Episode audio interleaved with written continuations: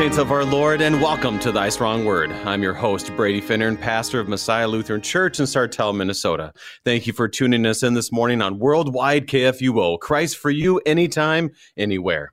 A blessed Lent to all of you this Tuesday, March the 8th, as the light of Christ shines on us from Matthew chapter 21.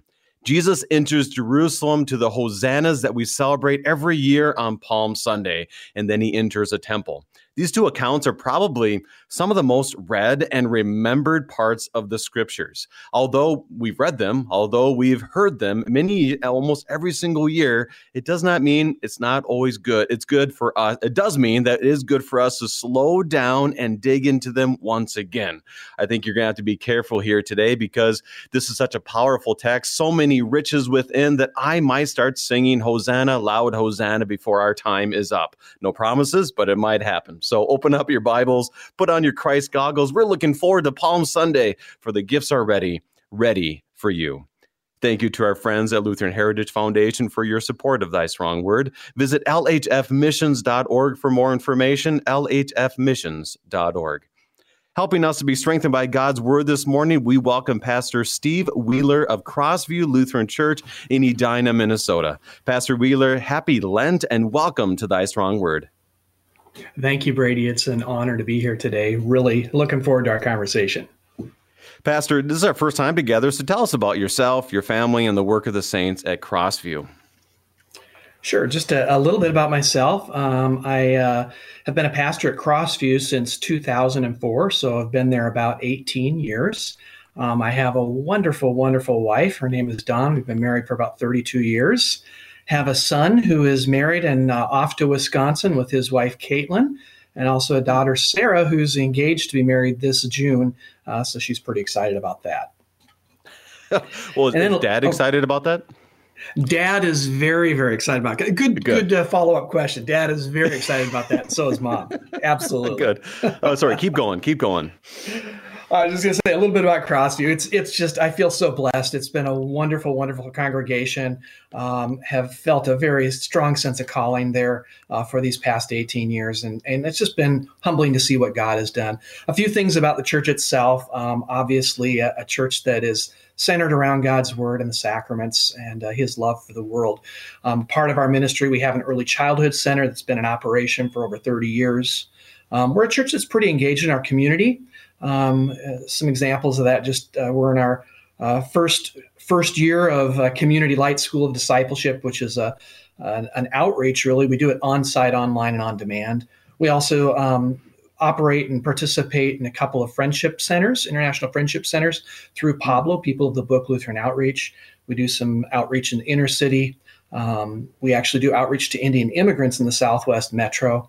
And then we have some international mission. We've actually adopted a small village in Guatemala uh, called Los Vascas, and we're currently in the process right now about actually helping them put in a completely new water system for their entire community. So, uh, lots going on. And then I do some stuff in the community too. I'm a chaplain for the Edina Police Department. I've been doing that for about 11 years. Wonderful. That, it, it, thank you for, for that update, Pastor. And and for me, this is uh, deeply personal as well because my aunt and uncle, I believe, go to your early service, and my brother and sister in law go to the late service on Sundays. Is that correct? Am I right? That's they sure they do. Me, at least. they sure do. I can I can vouch that they are there, and I can vouch for both of those families that they are very active families. Uh, thanks Must run to God family, for that. Right? It, it, runs in the family. So shout out to my family members. But today, as as Pastor Wheeler and I talked before this point, we're here to be in the Word of God. So, Pastor, can you begin our time in prayer? I'd be honored. Let's pray.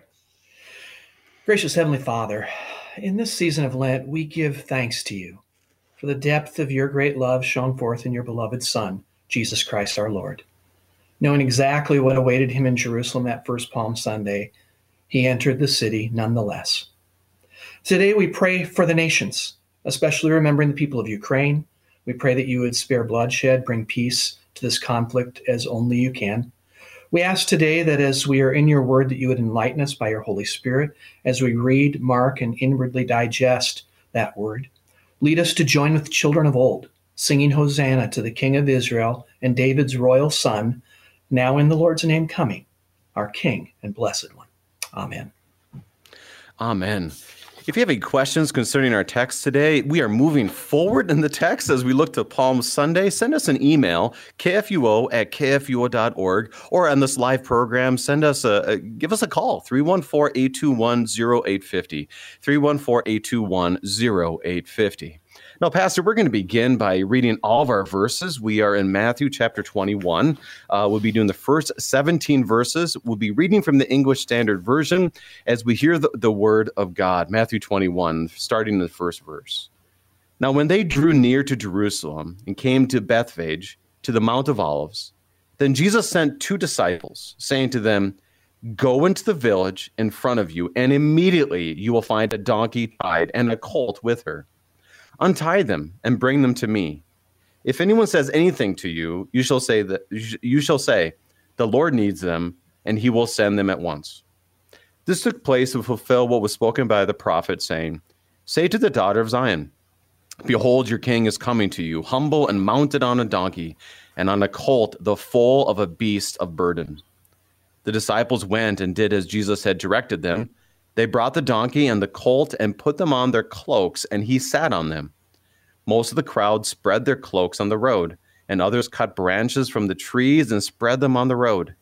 And the crowds that went before him that and that followed him were shouting, Hosanna to the Son of David! Blessed is he who comes in the name of the Lord! Hosanna in the highest. And when he entered Jerusalem, the whole city was stirred up, saying, Who is this? And the crowd said, this is the prophet Jesus from Nazareth of Galilee. And Jesus entered the temple and drove out all who sold and brought in the temple, and he overturned the tables of the money changers and the seats of those who sold pigeons. He said to them, It is written, My house should be called a house of prayer, but you make it a den of robbers. And the blind and the lame came to him in the temple, and he healed them. But when the chief priests and the scribes saw the wonderful things that he did, and the children crying out in the temple, Hosanna to the Son of David, and they, they, they were indignant. And they said to him, Do you have what these are saying? Do you hear what these are saying? And he, Jesus said to them, Yes. Have you never read? Out of the mouth of infants and nursing babies you have prepared praise? And leaving them, he went out to the city to Bethany and lodged there. Well, here's our text today, and, and before we dig in, uh, any um, how do you want to start us off? Immediate context, themes. How do you want to begin? Yeah, why don't we why don't we begin with the context because that really kind of sets us up for the who, what, and the why of, of what we're going to see happens uh, in this, as you said, very very familiar text. Um, and coming into the context, if, if you go back a chapter to chapter twenty, um, a part of the context that that precedes our text is that we see Jesus giving his third passion prediction. That starts at about verse 17, where it says, And as Jesus was going up to Jerusalem, he took the 12 disciples aside, and on the way he said to them, See, we are going up to Jerusalem, and the Son of Man will be delivered over to the chief priests and scribes, and they will condemn him to death and deliver him over to the Gentiles to be mocked and flogged and crucified, and he will be raised on the third day. So already he knows exactly where he's going. He knows exactly why he's going there. He shared it with his disciples, although we know that they don't quite get it just yet.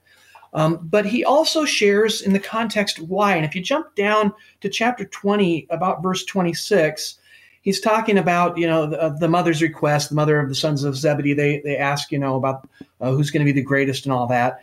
And he responds, he says, It shall not be so among you, but whoever would be great among you must be your servant, and whoever would be first among you must be your slave, even as, and here it is the why, the Son of Man came not to be served, but to serve and to give his life as a ransom for many. So he's given this passion prediction.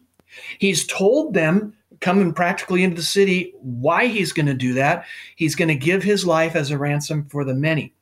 Now, one other thing that's kind of fun uh, in the context right before it is we see um, what's happening in Jericho. And we have this story of the two blind men being healed. And we know that story that he's passing through Jericho and, you know, they, they call to him and they say, Lord, uh, have mercy on us, son of David. So they, they identify him actually as the son of David. And then it says that Jesus, in pity, touched their eyes and immediately they recovered their sight and followed him. And that's going to provide, I think those three things, as we talk about it, kind of provide a nice context as we head into chapter 21. And that that's a context that we, you know, to rehash it because Pastor Schulteis yesterday we dug into that, and there were so many fascinating parts. First of all, that that son of David, usually it's the devil that gets it right. And it was nice to see that it was somebody else who got it right. you know, yeah. they are speaking yeah, in faith sure. as opposed to the devil getting, we know who you are. And everyone else is like, I'm not sure who he is. Who's this guy? What's going on? Um, and right. so it's really nice when they get it right. And it sets us up um, because often we we I mean what's, what's, we gather on Palm Sunday. This is why I'm so excited. I mean Palm Sunday for us is Confirmation Sunday, so I just love it. Okay. I love that opportunity to be in God's house and and and and it's so visual. You have the branches, and we should probably start putting out cloaks too. And now I think about it, but yeah, so much that's so exciting that often. I mean, how many times have I come to Palm Sunday and thought, you know what, this happened right after the two blind men? I mean, I never thought about that. And so that's why I love how you laid it out, the, the, sons of Zebedee and, and coming to this point, that that really brings us to this clear confession of who Jesus is today. So, Pastor, anything else you have for context or anything else before we begin? No, I just I think you know that last verse in 20 and immediately they recovered their sight and followed him. That leads yeah. us into chapter 21 where it says now when they drew near to Jerusalem and came to Bethphage. It's it's okay, who's the they? Well, a part of the they that's following him are these two blind men, which yeah. becomes very interesting later in the story when what does he do in the temple? He heals the blind and the lame. Um, so, kind of an, an interesting connection there, I think, that, that sets the stage. All right, so let's dig in. We'll do the first three verses of the triumphal entry. We read it again. Now, when they came, they drew near to Jerusalem and came to Bethphage in the Mount of Olives. Then Jesus sent two disciples, saying to them, Go into the village in front of you, and immediately you will find a donkey tied and a colt with her. Untie them and bring them to me. If anyone says anything to you, you shall say, The Lord needs them, and he will send them at once. So uh, right away, I mean, we, we got some context of where they are. We have some context of that. We have some things that uh, really there's like, wait, there's a colt and a donkey. What does this mean? How do you want to make sure we're on the right path here? Make sure we're focused on on what the text says. How do you want to? Um, uh, he has a clear path. What's his, what is he doing here? Yeah, so I, I, think that what's really interesting about these opening verses is Jesus is arranging exactly how he's going to enter Jerusalem on Palm Sunday. He's calling the shots. He's laying out the path. He's picking out the ride, so to speak. I mean, he's he's yeah. getting all of the, the the pieces in place. And I guess the question that we have to ask is is why is that? So hmm. you know, um, really, as as we think about it, it's one, of course, as always, to fulfill the scriptures that talked about him. That's that's pretty clear, and we're going to see as we continue on in the text lots of quotes of the scriptures, and even Matthew saying to fulfill the scriptures. So we'll see that coming. But really, what he's doing through all of this is he's making clear that he is the long-awaited Son of David, the end-time King over the people of God and over all of the nations, and that's going to come clear a little bit later in the text. Now, I, I, think it's interesting that he he gives the disciples such clear, you know, um, instructions. Go ahead and you will find. And he's actually using at this point his divine nature to provide what's needed. And I, I was thinking about this as I was kind of studying the text, and I thought, you know, there are other examples of this. We have it in Matthew 17, where he says, Hey, take the first fish you catch, open its mouth, and you'll find the four drachma coin. You know, take it to them for your tax, uh, for my tax and yours. Um, so he, hmm. he, you know, uses his divine nature to send him to go do things, to get things done. He, he does the same thing uh, in Mark 14 um, when they're looking at the guest room for the Passover. Um, and of course, he predicts his, his death with, with pinpoint um, accuracy. So we've, we've got these examples where he knows what he's doing, he's laying the groundwork for it, and uh, it's, it's for a reason. And here it really is to make it clear who he is. He is this longtime king over all of the people and over the nations of God, and he's he's coming. So, and and he really he's he's fulfilling, of course, the Zechariah uh, nine passage that we'll get to in just a minute. Um, but what we know is that this king is going to enter um, the city in peace, and we'll talk about that in a moment. Yeah, I love how I love how he said that because there is this very clear okay, this is what we're going to do. Sometimes you wonder, um, is Jesus really have a clear path he's taking because he's kind of wandering. He keeps going back and forth with the Sea of Galilee. He's kind of going here or there. He's, you know, all these things. And you wonder, does he have a clear path? But this is the time where it becomes laser focused now until the very end of the book of Matthew, which is really very helpful for a guy like me that doesn't like a lot of distractions. Um, and this is why I encourage you, our listeners, to, you know, let's, let's really hunker down these last number of verses, be, uh, chapters of Matthew, because it just gets better and better. And you can clearly see what he's doing. I found it interesting, and Dr. Gibbs speaks about this in his commentary. Um, I want any thoughts on you always think of it, they go and they grab one donkey and they come back. But here it says a donkey and a colt. Um, any thoughts on that? There's quite a bit of ink spilt on that, but any thoughts? Yeah, there's you know different commentators make different things of it. Um, I think you know um, if I remember uh, Dr. Gibbs's commentary, I think the path that he took was more toward you know what Matthew's written is the truth. I mean, Matthew, when you read his gospel, he's one of the most exacting authors. He just you know has mm-hmm. lots of detail. Um, and so if he says there's two, there's two, and it most likely is because if he's riding on this colt, um, having the the um, colt's mother next to it is going to allow it to ride along calmly. Yep, and and that's a simple. I mean, Dr. Gibbs's commentary so so simple, but it's so true as you look at it. And like you said, we could spend all day trying to theorize, but ultimately, what he said makes a lot of sense. Anything else, Pastor? And what verses one through three? No, I think that uh, I think you know one thing that I, I might uh, note you know, just on on the uh, on his ride. I think it's interesting, you know, as we're talking about his ride and and uh, the, the, donkey. You know, why why choose a donkey anyway? You asked, you know, is it one donkey? Is it two donkeys? Um, but why ride the donkey anyway, right?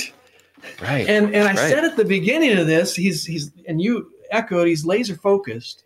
You know, he he knows exactly what he's doing and why he's doing it, and he's sending a message with the ride he's got. I guess the question is what?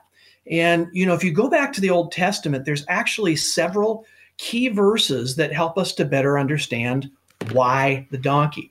And second in 2 Samuel 13, 29, that's that whole account, you know, when Absalom goes to kill Amnon for what he did to his half sister and all that.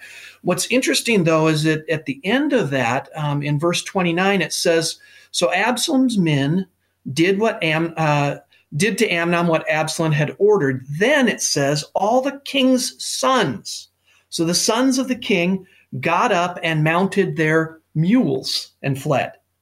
Right. And then we all remember, you know, kind of the, the Fabio story, you know, with, with Absalom as he's trying to get away and his long flowing hair gets caught up in the in the tree. What's he riding there? He's riding a mule, right? He's right. the king's oh, gosh, son. Yeah. He's riding a mule and then you get to First Kings 133, where Solomon is being, you know, installed as the king, anointed as king.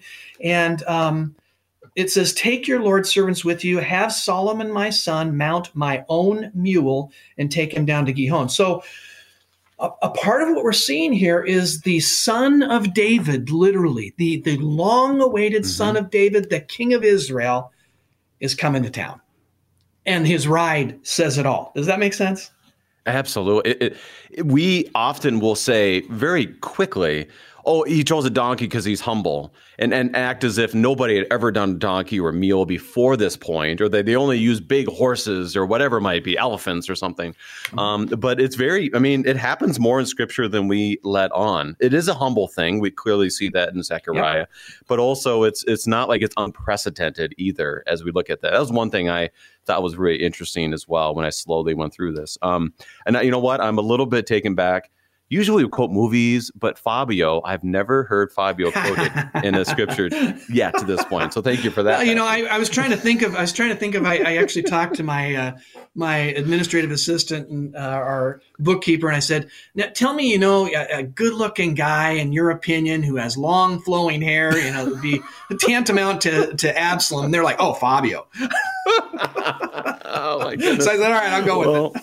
I'm going to write that down. First time Fabio has been used here. So uh, let's let's move on in the text, verses four through seven. Four through seven. This took place to fulfill what was spoken by the prophet, saying, "Say to the daughter of Zion, Behold, your king is coming to you, humble and mounted on a donkey, and on a colt, the foal of a beast of burden." The disciples went and did as Jesus had directed them. They brought the donkey and the colt and put on them their cloaks and said to them, Most of the crowd, and, and sat on them, excuse me. Most of the crowd spread their cloaks on the road, and others cut branches from the trees and spread them on the road. And the crowd, excuse me, I went too far already. Um, verse 8, uh, verse 7 is where I wanted to go, but I went through verse 8. So, That's Pastor, okay. it, it makes clear that he is he is going to do this he has a purpose, but as you said before, he is to fulfill this. Anything else about the nature of him going into Jerusalem, and what does it tell us about Jesus? Yeah, I mean, as as we look at these verses and kind of break them down a bit, there's there's a few things that I think really pop out. You know, Matthew is is of course making sure that we see that this is a fulfillment of what was spoken. Now, it's interesting. He says through the prophet but you know, usually when we look at this, we say, okay, Zechariah nine, and we go to Zechariah nine, nine, ten. Um, but it actually is a combination of Zechariah and Isaiah 62. And there's there's a, a key mm. word there that kind of sets it off that actually reads something into the text that Matthew is, I think, making making a point here. So in, in Isaiah 62, it says, Say to the daughter of Zion. Okay. And in Zechariah, it says, Rejoice greatly, daughter of Zion. So you've got, he's kind of combining the two passages here. And the point I think that's being made is the coming of Israel's king is something that's going to need to be proclaimed to Jerusalem. In other words, they're not going to get it. it's not going to be self evident at first to them. They may even appear at first glance that they get it, but it's going to need to be said to them. It's going to be, need to be proclaimed to them in hopes that they'll believe, you know, in who Jesus really is. Um, so the other thing that I think you and you brought this out a moment ago um, that we really see in this verse um, as we look at Zechariah nine is what kind of king? Now you mentioned, and I, mm. I, agree with you too. You know the difference between mule and horse. You know if if, if a king rides into town on his steed or something, it's it's an act of war. It's you know it's it's about uh, an an exercise of authority, maybe bloodshed, power, something like that. Um, but here it it says he comes gentle, gentle, and riding on a donkey, and this is a gentle king.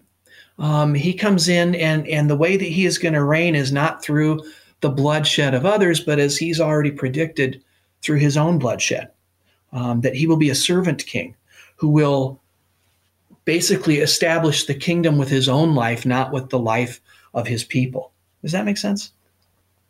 Absolutely, absolutely, and that's a that's a theme we see throughout the the whole book of Matthew that we rehash all the time. And I love how you brought that into this too. Is this shows us what kind of king he will be, uh, and and I, and I love the Isaiah connection there too because think about that. They do need a reminder. They didn't. They don't just need to know that the King is coming, but Isaiah 62, which I believe is verse. Oh my, I had it right 11? here. I love. Yeah, there you go. Verse 11. 11. I, re, mm-hmm. your listeners, a great passage to look at. Is behold, your salvation comes. So not only is he mm-hmm. humble, which I mean, we all could look humble. Um, not only is he a servant, but also he's coming for the sake of salvation for all, all the people yeah. who are there before him. So it really it's, encompasses. This king is different than the other king eh, that's out there. He's different Anything than the others. Yeah, yeah. Uh, not not at this point. I think I think as we get to the second part here, I mean, as we look at the structure, really kind of, you know, um, we might say that verses one through seven really kind of are focusing on what Jesus is saying, um, you know, and on his words. And now, as we kind of get into eight through 11, we're going to take a different look at kind of the crowd's response to him and, and to his entrance into Jerusalem. And this is important. I would encourage you, our listeners, as well, as we prepare during Lent for Palm Sunday. These are wonderful distinctions for you to think through as you hear your pastor preach, as you study the scriptures, as you teach, maybe in your homes or Sunday school or whatever it might be. Is there is that wonderful proclamation, and then we see the response of the people, which has a whole different proclamation mm. as we hear and one that we hear so often. So let's read verses 8 and 11. I'll repeat verse 8 as we go through the rest of this text of the triumphal entry. Most of the crowd, excuse me, most of the crowd spread their cloaks on the road, and others cut branches from the trees and spread them on the road. And the crowds that went before him and that followed him were shouting, Hosanna to the Son of David. Blessed is he who comes in the name of the Lord. Hosanna in the highest. I'm going to stop there because there's there's a lot in those verses right there. There is. So they came out, they spread their cloaks, they put the palm branches. What's going on there? Why are they doing that? Well, I you know it's interesting because we we have kind of dubbed and given the nickname of Palm Sunday to this text. We call, in fact we sometimes call it the Palm Sunday text, right? right. Um, the question we should ask maybe a little bit is what what is the significance you know of these of these palms. And and we might even take it a step further back in Matthew's gospel. How do we even know they were palms? Because it doesn't say necessarily in Matthew's gospel that they were palms. Actually we learn that from a parallel passage in John chapter 12 um, that they took palm branches and went out to meet him. So we know that they did that you know shouting hosanna from John's gospel. But but the bigger question is you know why why the palms? And as I did a little bit of digging and looking around in Leviticus 23, verse 40, we find this connection to the Feast of Tabernacles, which I find absolutely fascinating. So Leviticus 23:40 says, On the first day you are to take branches from luxuriant trees, from palms, willows, and other leafy trees, and rejoice before the Lord your God for seven days. I, I, think seven days is kind of interesting as we look at you yeah. know Palm Sunday to Easter Sunday. I think also it's interesting the the connection of palms between um, the Feast of Tabernacles and Palm Sunday, because the Feast of Tabernacles was really a commemoration of the Exodus from Egypt. And, you know, as, as we look at the, the, the Exodus from Egypt and go back to the Mount of Transfiguration, do you remember in Luke's gospel mm. the conversation mm. that he has with Moses and Elijah? Luke's gospel is the only one that talks about this. It says they spoke about his coming, and the actual Greek word is exodos, that was about to be fulfilled in Jerusalem, right? So now all of a sudden we've got this Exodus event that's going to be happening in Jerusalem. It, it starts on Palm Sunday, right? And we've mm. got them waving these palms.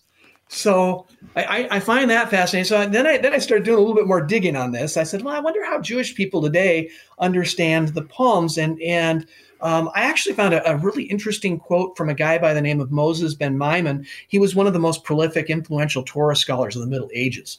And this is what, what he said. He said, These seven days are kept by the Jews now chiefly in carnal mirth, and so for ages past, as by carrying the above boughs in their hands and going round about the altar with them and shaking them and crying Hosanna and making use of all sorts of music, vocal, instrumental, piping, dancing, leaping, skipping, and various gestures, even by persons of the highest rank and of the greatest character for sobriety.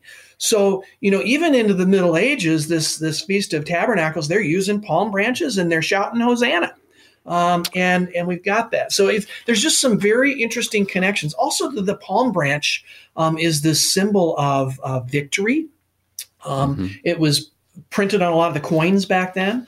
Um, it was a symbol of uh, wealth, um, a symbol of great value.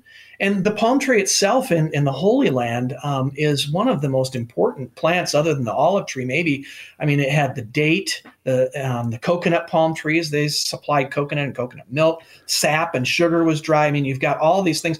They could even take the leaves and boil them down and use them as a vegetable. The point is, there was there was almost no wasted parts.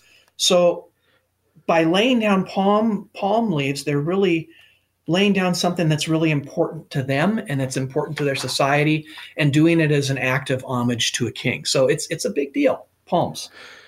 Well, I, I, challenge everybody to try to think through all of that for Palm Sunday as it comes. right now, we need to take our break, Pastor. We are studying Matthew chapter 21 with Pastor Steve Wheeler, and we'll be right back.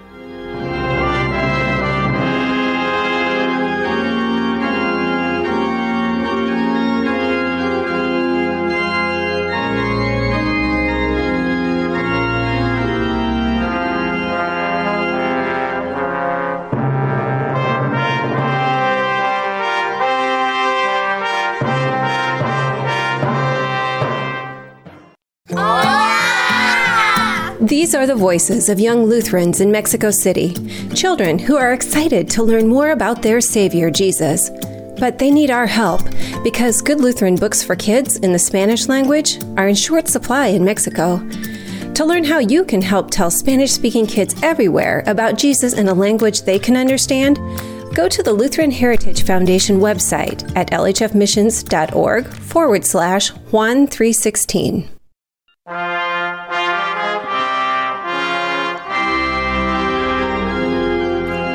Welcome back. We are studying Matthew chapter 21 with Pastor Steve Wheeler of Crossview Lutheran Church in Edina, Minnesota. And Pastor, you gave us a lot to chew on there, literally almost in Palm Sunday and the palm branches that they brought. That this was not just like, uh, you know, I have a little birch tree leaf here that I'll throw out there just to kind of say, well, I, I, don't mind, or rose petals even. Uh, it's not like that. This was a significant source of their, um, of who they were, what they had, what they valued in their lives, and showing this is a victorious time. And I want to I want to touch on this. The words that they say is Hosanna in the highest. Mm-hmm. Uh, Blessed is he who comes in the name of the Lord. Um, what does that mean? What does Hosanna mean? Well, Hosanna uh, comes from the Hebrew word which means save us now. Hoshiana. It's actually two words. Um, and it's it means save us now. And, and they're really what they're doing is they're quoting Psalm 118. And uh, in Psalm 118, it's, it's, kind of interesting because we really we have this incredible uh, mirroring of what's happening on Palm Sunday. There's also something really interesting in Psalm 118 in verse 22. It says, The stone the builders rejected has become the cornerstone. This is the Lord's doing, and it's marvelous in our eyes. This is the day the Lord has made. And then right after that, it says, Save us, Hoshana, we pray, O Lord. It says, Blessed is he who comes in the name of the Lord. We bless you from the house of the Lord. So um, it's it, they are they are basically saying and fulfilling um, what was said in Psalm 118. They're saying, "Come and save us now." Now the question I guess we got to ask is, did they really fully know what they were saying? And I'll kind of leave that out there for a second. Well, yeah. Are you asking me that, or are you just leaving it out for all of us to ponder? Well, what do you think? I, I think I think we, I think we get the answer. Uh, you know the answer, obviously, Brady. I mean, the the answer comes to us in in uh, in verses ten and eleven. Um, right. And as we we move toward ten and eleven, we're going to see that they get part of it, but they don't get it fully. They get part of it, but they don't get it fully. So, and, um, go ahead. This is what I really enjoy about well your perspective on this because now it pops in my mind because like i said we have confirmation sunday on palm sunday.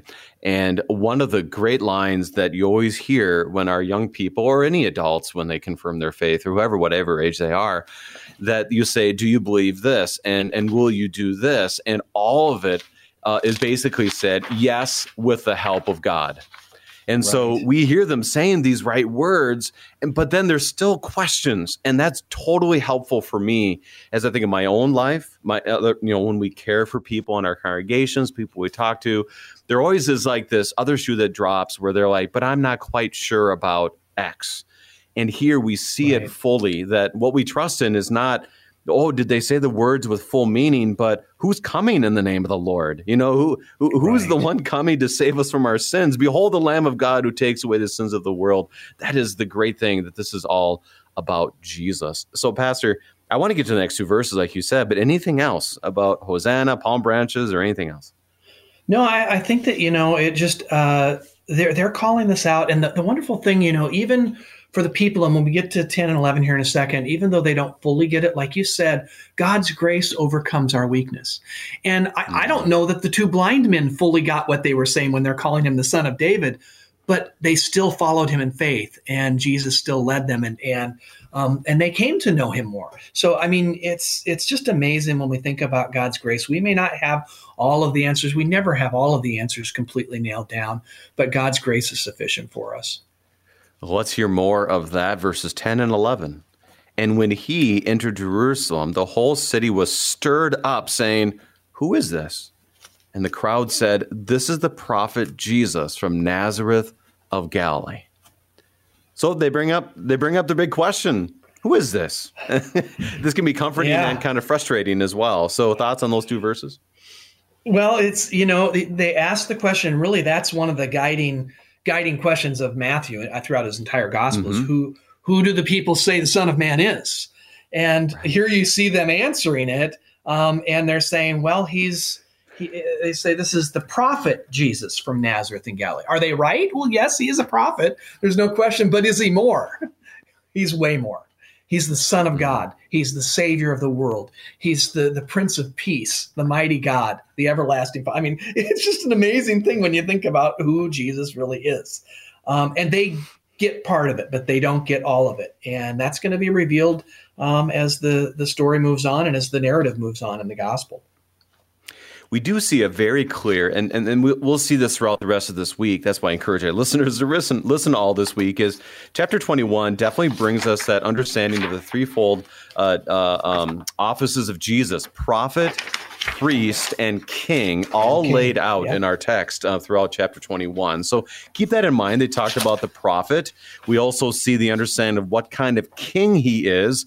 And I don't know, I, am not going to do it, but boy, I'm ready to sing Hosanna, loud Hosanna. We won't do it here this morning, but I really encourage Gets us pretty excited, to, doesn't it? It does. Oh my gosh, what a great uh, reality! Plus, it's so visual. I'm a very visual person, and I know many of our listeners are as well. That you can vision these people running up to him with the cloak covering the the the donkey. Him coming in, they're celebrating. They people don't necessarily understand the whole thing, but they know something great is happening, and the Lord works through those moments. So, Pastor, triumphal entry. Any last thoughts before we move on to the next portion? I think we can move on. Yeah. Okay. All right. Now comes the second um, portion of our text today, and I, am excited. We're going to have some time for this because here's a scenario that um, that often happens. We hear this story. One, there's there's parts that you're like, I don't quite get it. Jesus seems angry. What's up with angry Jesus? The second part of it too is it gets quoted not the most in in the church, but I've heard it quoted a lot, especially if somebody is selling brownies in the narthex or somebody you know selling something else here Been there, there. or yeah, right and, the, and the, the church is trying to navigate those waters all of a sudden people know this story and so that is something we have to ask the question what is jesus showing us? What is Matthew unveiling, un- peeling back of who Jesus is? So 12 and 13, uh, let's hear this as Jesus enters the temple. And Jesus entered the temple and drove out all who sold and bought in the temple. And he overturned the tables of the money changers and the seats of those who sold pigeons. He said to them, It is written, My house should be called a house of prayer, but you make it a den of robbers. This is. Uh, the the there's a lot of complexity to this. So, um, where are they? Why is he saying? What is he quoting? And and what's the point? So, what do you got? Sure, sure. Why don't we just start? Let's start with where he is, because this this really kind of centers this this portion of the text, and where he is is is remarkable in and of itself. He is in the temple. we yeah. know from the context he came into Jerusalem predicting what was going to happen. He enters the city knowing that everybody's going to, that he's ultimately going to be rejected by the leaders. He knows that he's going to eventually be condemned and he's going to die. He knows that in, in the temple area, I mean, he is headed to basically where the center of priestly power rests. You talk about prophet, priest, and king. All the priests are there, and and that's going to be a power that uh, ultimately is going to be used to, for a mistrial to crucify him and they're going to reject who he really is God's own son, the Messiah, the Savior of the world. Um, but Jesus goes to Jerusalem anyway. He goes to the temple, which to us, it, it's it's got to communicate volumes of his great love for the world, of what he was willing to endure and to go there anyway. Now, now the temple itself is kind of interesting, and I don't want to spend a lot of time on this, but it's a big area it's like 35 acres. It's it's about a mile in circumference, I think. Um, mm. You know, to the east of it, you've got the Kidron Valley and the Mount of Olives. Um, and from this text, it would appear that this overturning of the tables took place in the outer court of the Gentiles, which occupied um, several uh, several acres there, which is um, you know a pretty big area. Um, there's there's a couple things that I think are really help to bring out what he's what he's doing there. Um, first of all, just for our listeners, I think it's important that they know that in that outer court where the Gentiles were, there was actually a low wall that went all the way around that, which was kind of come this far but no further, Gentiles. Um, they, they called it a soreg. And what's interesting to me is it had a notice on it, and we actually have found two archaeologists found two stones that that have what was written on that on that wall. And check this out. This is what it says. It said, "No foreigner may enter within the balustrade around the sanctuary and enclosure. Whoever is caught on himself shall he put blame for the death which will ensue." Welcome to church. right? you know, he's he's going to say this is supposed to be a house of prayer, uh, you know, for the nations. Mm. And and what have they made it into? They've made it into something else. It's not a it's not a place where the nations are welcome anymore. It's a place where they're turned away. Um, and so, you know, when we see this this uh, temple thing, and even in in my Bible here it says Jesus cleanses the temple. I think we have to be careful because sometimes yeah. the word cleansing can give the the sense that you know he went there to clean up the place to clean up their act get it back in order and then business back to usual right? Get it back to what it was. That's not why he goes to the temple. He's going to the temple to judge the entire institution and especially the leaders who have led the nation astray. And he's going to be quoting you know some some passages here from uh, jeremiah uh, and you know, saying basically you've, you've made this into a house of robbers. So, um, wow. And, and, and, this is this is very helpful. First of all, uh, in the Lutheran Study Bible that we have, just to see the pure size of the temple. You, you have a, on page 1627, which is part of our mm-hmm. text today. You do have just the, the pure size of the temple that is indicated in, in proximity and, and, in relation to the rest of the city. So I would just encourage our listeners to see that. But also, if, if I'm hearing you correctly, and it is is what we're what we're saying is he's coming in there and they he's not so much saying hey don't sell pigeons in here anymore that alone. He's not saying okay once we get that figured out then the temple's going to be back to what the purpose of it was. He's just he's just he's just saying you know what? This is all wrong because this is not welcoming me to the nations. This is not what it is. And then we learn in, in john that i'm the temple. So the worship is not about right. this at all. Uh, this is going to be about me. Am i on the right track or what are your thoughts I, I think so, absolutely, and I think you know his action in going to, you know, where where the money changers are and where these animals are being sold and so forth. His action goes right after the temple's very purpose, and that's the offering of sacrifices. And right. the sacrifice that's going to matter at the end of the Holy Week is only one sacrifice. And the institution that's that's been a part of that that's grown corrupt over the centuries is going to be no more. Um, and uh, you know, there's different different commentators have different ideas on, you know, well, what were they doing? Were they changing the money wrong or whatever? And I don't, I don't know that we need to get into that.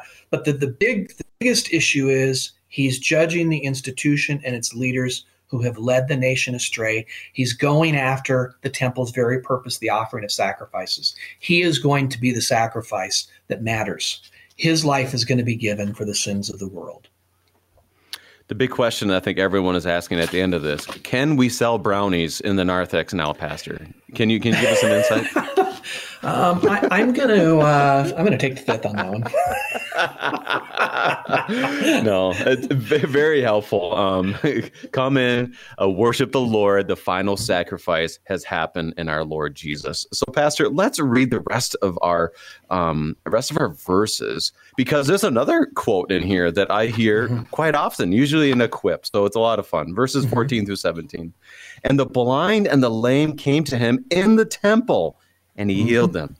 But when the chief priests and the scribes saw the wonderful things that he did, and the children crying out in the temple, Hosanna to the Son of David, they were indignant.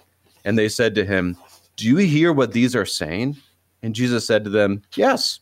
Have you never read, Out of the mouth of infants and nursing babies, you have prepared praise? And leaving them, he went out to the city of Bethany and lodged there. Okay, so, Pastor, we talked about the two blind men being healed before. Now we hear of the blind and the lame going into the temple. Any significance to that? Oh, there's huge significance in this one. Um, you know, it's it's uh, first of all what we know is that um, in that day, the blind and the lame were not allowed to enter the temple complex. And in fact, we have some examples of this. So, for example, in Acts chapter 3, where Peter and John, you know, they go to heal the, the lame man and they do it at the gate, beautiful. Um, some commentators think that that may be as far as the blind and the lame could go. Um, but now, now with Jesus, they're going to the temple and he's going to heal them. Um, you know, I, I was thinking about this and I thought, you know, Matthew is the only gospel writer who included this. And mm-hmm, right. I, you know, whenever, whenever, there's something that's, you know, it's, uh, it's Matthean Sondergut, you know, it's, it's unique only to the book of Matthew. it, it really makes you wonder, okay, wh- what is this? What, what's the, what's going on here? And as I thought about it, I thought, you know, Matthew was a tax collector. He was an underdog. He was among the hated in the Jewish society, the despised, and we might even use this word in our day. He was dis- discriminated. Okay.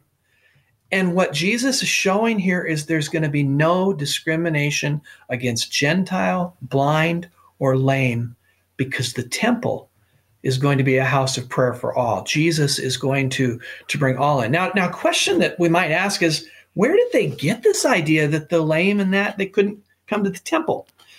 Mm-hmm. And, and that actually goes all the way back to the Old Testament in 2 Samuel 5, 6 through 8, when David and his men were taking Jerusalem for the first time, and the Jebusites still live there. And uh, let me just, if you don't mind, let me just read a couple verses on this because this is really interesting. It says, The Jebusites said to David, You will not get in here. Even the blind and the lame can ward you off. They thought David cannot get in here. Nevertheless, David captured the fortress of Zion, which is the city of David.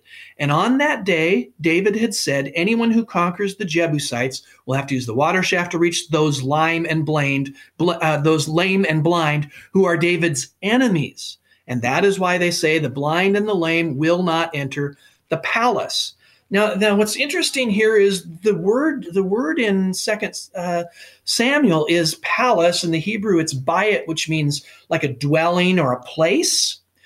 And we can actually say, well, that's not true because we know that there was a lame person that lived in the palace. Saul's grandson, mm-hmm. Mephibosheth. Right. So we, we know of somebody who lived in there. So then the question comes, well, well, then when and why did where did they get this idea?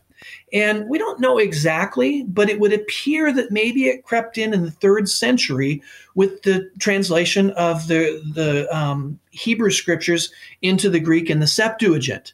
Because what happened is that that Hebrew word that meant dwelling or place was translated in the Septuagint as the house of the Lord.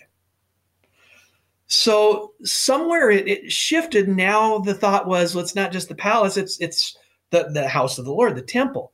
And, and Josephus says this he says, the Jebusites uh, were so confident in their wall, they placed the blind and the lame on it um, to defend the wall in contempt to David. So, you know, we've, we got this picture um, all the way, you know, with Josephus and stuff of, of what was happening. But the question was, why? And it may be that translation, we're not sure. But what we do know is this that at that time, the blind and the lame were not able to go in. And what does Jesus do here? He welcomes them. And not only that, he heals them. And these verses, they really demonstrate that the reign of God is present in Jesus. He's healing, that restoration is for all people. That even though he's speaking a harsh word of judgment against the institution, against the leaders, um, all who will acknowledge him, he will receive. And his grace is for all. It lines up so perfectly with what you're saying, based on a theme that we've we've hit on quite often, is that Christ's reign um, has come, Christ's reign is here, and Christ's reign is coming. This kingdom understanding of Jesus, and this looks differently. And you know, as you were saying this too, it really reminds me. To this point, Pharisees and others could have said, "Well, yeah, you know, he heals the blind." He heals the lame, but that all happens out there you know, that's mm-hmm. fine, just as long as it's out there. And okay, he does on the Sabbath. you know what? People up in the Galilee area, they don't understand it as well as us. So, okay, it's out there. But now it gets personal because he's doing it in here. now you're on yeah. our house, you're on our terms, and you're doing this right there, which once again shows that he's very clear in his goals and he's very clear in who he is. And even, and this is why I want to get to this point, verse 16 is it says, you know, uh, do you hear what they're saying? And Jesus says, yeah. I mean, you can kind of, you can hear like a snarky Jesus, like, um, yeah, yeah. Have you read Psalm 8 or not? You know? And I hear this quote quite often, Pastor, where it says, well, out of the mouth of babes, right? You've heard that. It's kind of right. yep. when a child says something, you know, kind of quite insightful. And why does he quote that? What's the significance of that in this text? Well, he's he's quoting Psalm 8 and in that psalm the children or the infants in the psalm they're they're um, through their praise they're they're basically raising that up as a part of creation if you go to that psalm to silence god's enemies. So the children are, are silencing god's enemies in the psalm. It just so happens here that the enemies who are being silenced by the cries of children are the religious leaders. So i mean it's it, it must have just been a real smack to them in the face you know that here these kids are crying this out and they're drowning out you know the religious leaders. Um, and that's why you know jesus he you know he, he, is. It's almost kind of a snarky thing like do you hear him? Yeah i hear him. And i'm not stopping them because what they're saying is true. Absolutely. I, I, think it's interesting so, too. I think it's oh go, go ahead. ahead. go ahead. No you, you know you're on a roll. I, I think I say, I think it's I think it's interesting too that you know in verse 15 it says, and this is just Matthew, when they saw the wonderful things that he did, it's like he's healing people. The kids are crying out, they get angry. it just it right. shows you how much they rejected who he was. They did not see him as God's son and the king. They, they did not see him for who he was. They saw him simply as a threat to the establishment. They were insiders and they didn't want anybody stepping on their turf. And there's, there's two things with this. First of all, we all um, this Lenten season have to repent because sometimes uh, we, when we feel like someone's on our turf, will react the same way as the Pharisees, even if it is the truth, even if it is something that we have done something wrong and need to repent and need forgiveness from our Lord. That that we can sympathize with the Pharisees, but Absolutely. also it's really fun to see how Jesus is is bringing people into the fold. You know, he's bringing everyone into the fold and revealing who he is with patience, um, with with love and with care. Like you said, his grace is literally pouring upon them as they're looking at. Even the children understand. And this brings me back. I want to highlight this uh, really quickly. Is this Lenten season? Our church is going through the hymns of of Lent and into the Holy Week. And ours, mm-hmm. we will be part of the reason I want to sing this song so much is because I've done some study on it. But Hosanna Loud Hosanna begins, mm-hmm. and this is written by a gal from the 19th century, Jeannette Threlfall, and she worked explicitly with children, and she and she made this poem in the 19th century, and she wanted to make sure the kids knew they were part of the kingdom. And I I can almost guarantee she was using the Matthew text because it says this: mm-hmm. Hosanna loud Hosanna, the little children sang. Through pillared courts and temple, the lovely anthem rang. To Jesus, who had blessed them, close folded to his breast, the children sang their praises, the simplest and the best. And and what what a wonderful as you as you've talked about this, and that's what came to mind for me is this is wonderful understanding of all nations included the children in those days you know we could probably talk a lot about it but it would not have been seen as okay yeah they're part of this you hear this hymn and you can just feel jeannette threlfall teaching her mm-hmm. children about you are part of this. You are a little lamb. You are part of this kingdom. You are one that can wave your palm branches because Jesus has come for you. And I think Matthew, in such a wonderful way, shows us the kingdom, how far it expands. Pastor, about a minute before we get to verse, the last verse, need last thoughts on that. On the last verse, um, the last verse is just kind yeah. of interesting because it would seem that that Matthew might he might have in mind Ezekiel's prophecy um, in relation to the glory of the Lord and its departure from the temple to the Mount of Olives and its returned to the Mount of Olives in Ezekiel 11, 22, and 23. There it says, mm. uh, The cherubim with wheels beside them spread their wings, and the glory of God was above them. The glory of the Lord went up from the city and stopped above the mountain east of it. And um, we have kind of a, a, replaying of this, if you will, that you remember, you know, in. Um, in 587 with the destruction of the temple the the ark was no longer there well now jesus comes into the temple and the glory of god once again is in the temple but they reject it and he leaves the temple and he goes back out to the mount of olives it's just kind of an interesting uh, thing and, and uh, in the book of haggai uh, chapter 2 it talks about that too verses 6 through 9 um, it talks about how um, the glory of the present house will be greater than the glory of the former house says the lord um, and in this place, I will grant peace. And that peace is going to come through Jesus who comes to us that first Palm Sunday and Holy Week. Pastor, 30 seconds. How would you summarize our text and encourage our listeners? I, I would summarize our text by really um, encouraging people to ask the question Who is this Jesus who came that first Palm Sunday? And what is it that he's done for you? And he is, as, as you said, Brady, the one who comes for all for the child, for the outcast, for the sinner, for the Jew, for the Gentile, for all people. And he entered that city knowing exactly what awaited him. And he did it anyway. And the reason why is because of his great, great love for us. Uh, what an amazing Savior we have. His grace is more than we can comprehend. Pastor Steve Wheeler of Crossview Lutheran Church in Edina, Minnesota, giving us God's strong word from Matthew chapter 21.